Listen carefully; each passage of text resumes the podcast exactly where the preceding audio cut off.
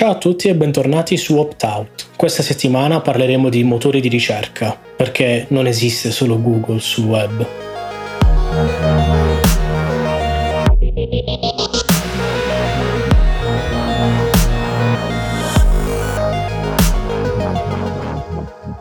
Quando bisogna effettuare una ricerca, la prima cosa che viene in mente è Google, tanto che ormai Google è sinonimo di ricerca e in alcune lingue prima di tutto l'inglese ma anche l'italiano, è comparso il verbo googlare, ovvero fare una ricerca non sul web ma su Google, fare una ricerca su Google.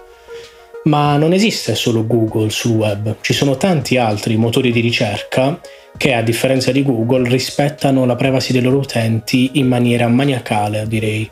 Ce ne sono alcuni che la rispettano di più, altri che la rispettano di meno, ognuno ha le sue particolarità e in questa puntata vedremo perché può convenire utilizzare un motore di ricerca che non sia Google. Può sembrare difficile fare a meno di Google, poiché la, il suo motore di ricerca, l'algoritmo di Google, è il più preciso sul mercato. Tutti sanno che cercando una cosa su Google troveranno quello che cercano. È difficile che Google non abbia la risposta. Ho letto un interessante libro chiamato The Four, i quattro, cavalieri dell'apocalisse o della prosperità, che parlava di queste quattro aziende di big tech, Apple, Facebook, Amazon e Google, e nel capitolo riguardante Google il, lo scrittore parlava proprio di come Google ormai è quasi una divinità. Nell'antichità le persone chiedevano agli dei le risposte alle loro domande, adesso le persone le chiedono a Google. Tanto che, per lanciare un po' di numeri, una ricerca su sei che viene fatta su Google è una domanda che non è mai stata posta prima, mentre ma- parecchie ricerche su Google hanno query come qual è il significato della vita, cosa c'è dopo la morte, esiste l'anima. Quindi sì, in un certo senso adesso abbiamo riposto in Google la fiducia che un tempo l'umanità riponeva nelle divinità. Ma non è quello di cui parleremo oggi. Oggi parleremo di come questa nuova divinità a differenza magari delle vecchie, non rispetti molto la nostra privacy. Ogni volta che la utilizziamo o anche quando non la utilizziamo, cerca in ogni modo di arraffare e raccogliere dati su di noi per proporci sì una ricerca più accurata e che ci restituisca ciò che noi vogliamo sapere, ma anche per proporci pubblicità o semplicemente per cercare di prevedere cosa cercheremo in futuro.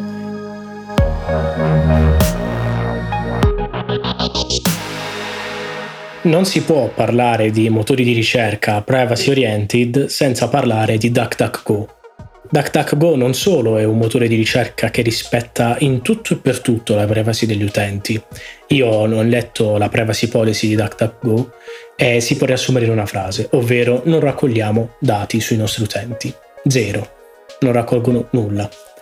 Ma appunto non solo DuckDuckGo è un motore di ricerca che rispetta in pieno la privacy dei propri utenti, ma è anche il più popolare tra le alternative privacy friendly di Google. Perché sì, Bing è molto usato più che altro perché Microsoft continua a inserircelo dappertutto, manco fosse prezzemolo, ma in realtà il motore di ricerca che viene utilizzato come alternativa maggiore a Google è proprio DuckDuckGo. Di solito quando qualcuno cambia il motore di ricerca predefinito è per metterci DuckDuckGo. La privacy policy di DuckDuckGo è una delle più solide che ci siano. Infatti le pubblicità, il metodo con cui DuckDuckGo guadagna, come Google, non sono inserite per rispecchiare il, un profilo di chi sta facendo una ricerca online, ma vengono proposte in base alla query che noi cerchiamo, così che se noi cerchiamo salone auto, DuckDuckGo potrà metterci pubblicità su concessionari nei, nei dintorni, ma non ci metterà pubblicità basate sul fatto che sa che noi siamo in cerca di auto da un po' di tempo, come farebbe Google. Si può dire che DuckDuckGo funzioni in maniera un po' peggiore di Google per quanto riguarda i risultati, spesso c'è bisogno di affinare meglio le parole chiave o cercare un po' più a fondo, ma questo perché DuckDuckGo si basa su Bing. Se avessero voluto fare un motore di ricerca totalmente proprietario, sarebbe stato difficile farlo funzionare bene. Mentre DuckDuckGo praticamente quello che fa è utilizza Bing, è un'interfaccia per Bing quasi. Noi mandiamo la query di ricerca, DuckDuckGo la cerca su Bing, tra virgolette, e ci manda i risultati. Il tutto però senza dare a Bing alcun tipo di dato su di noi. Quindi è un po' come utilizzare appunto il servizio di ricerca di Microsoft, ma senza timore che adesso anziché dare i dati a Google li diamo a Microsoft, perché non è questo il caso. Purtroppo chi ha usato Bing lo sa, Bing non è, è accurato come Google con i suoi risultati.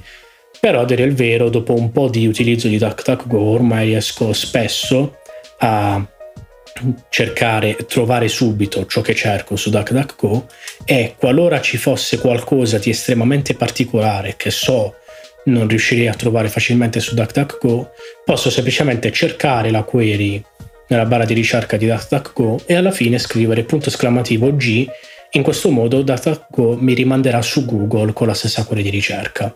Sì, in questo caso sto dando i miei dati a Google, ma ogni tanto ci sta a utilizzare un sistema più potente se so che quello che sto cercando mi sarà difficile da trovare con DuckDuckGo.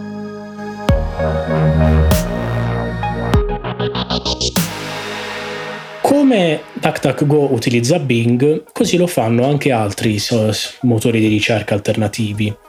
Il eh, più utilizzato subito dopo DuckDuckGo, così potremmo dire, è Ecosia, appunto un, o Ecosia, dipende dalle scuole di pensiero. Ecosia è un motore di ricerca che ha una forte privacy policy, ho letto anche la loro privacy policy e seppure collezionino un paio di dati in più rispetto a DuckDuckGo, parliamo letteralmente di tre dati, comunque raccolti in maniera anonima e collettiva, e così ha dalla sua parte il fatto che pianta alberi ogni tot ricerche. Se non sbaglio ogni 49 ricerche pianta un albero da parte nostra, pagato appunto con le pubblicità che ci propone.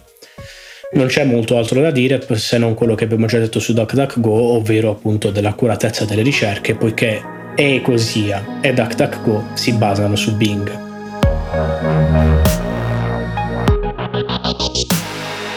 Infine, l'ultimo motore di ricerca di cui vorrei parlare in questa brevissima puntata è StartPage. StartPage è un altro motore di ricerca che fa della privacy sua, il suo punto di forza, ma a differenza dei precedenti due utilizza Google.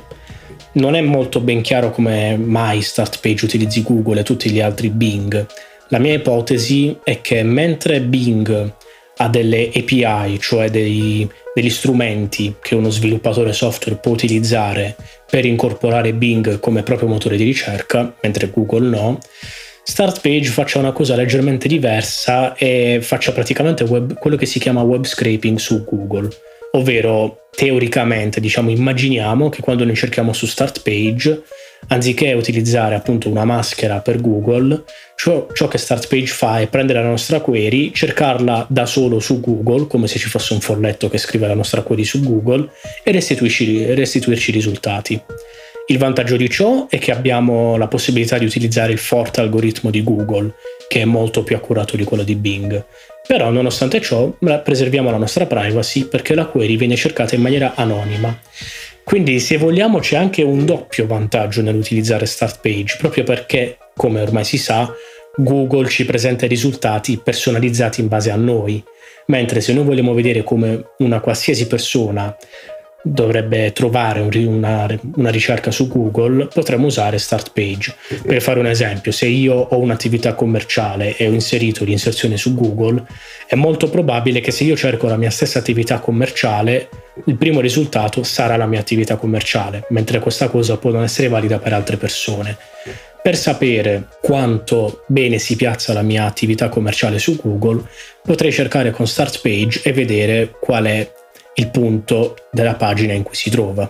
Anche la privacy policy di StartPage è molto solida, devo ammettere questa non l'ho letta per intero, ho visto giusto il sunto delle grafiche e anche StartPage colleziona pochissimi se non zero dati sui propri utenti e quei pochi che colleziona li colleziona in maniera anonima.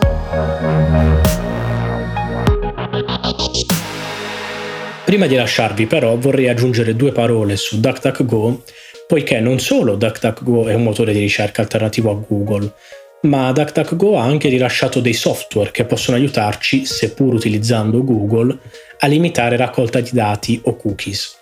Innanzitutto l'applicazione per iPhone e Android di DuckDuckGo è praticamente un browser web in formato privacy friendly, cioè appunto non colleziona cookies e ha un bottone semplicissimo per eliminare tutti i dati di navigazione. È un vero e proprio browser che come finestra principale ha la ricerca di DuckDuckGo. È molto comodo e io lo uso spesso.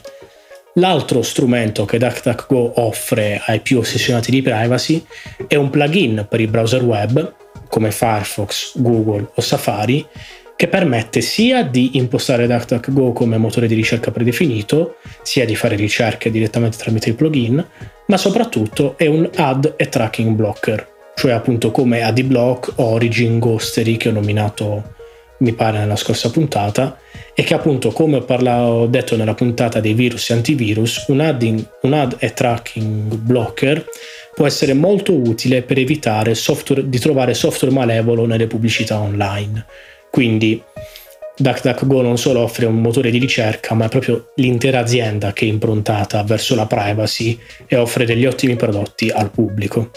Bene, per questa puntata è tutto, è una puntata molto breve rispetto alle altre perché alla fine non c'è molto da dire, semplicemente ci sono queste alternative a Google che collezionano praticamente zero dati ma sono un po' meno accurate, questo è il sunto della puntata. Però spero che sia stata comunque utile a tutti voi per capire quando occorre utilizzare motori di, quando si può e quando occorre utilizzare motori di ricerca che non siano Google e anche iniziare a muoversi un po' sul web perché ci sono alternative anche molto valide ai grandissimi software che ormai monopolizzano il web. Ci vediamo la prossima settimana e vi ricordo che Opt Out è un podcast del network Beyond Media. Andate ad ascoltare gli altri podcast che sono Beyond Business e The Dream School.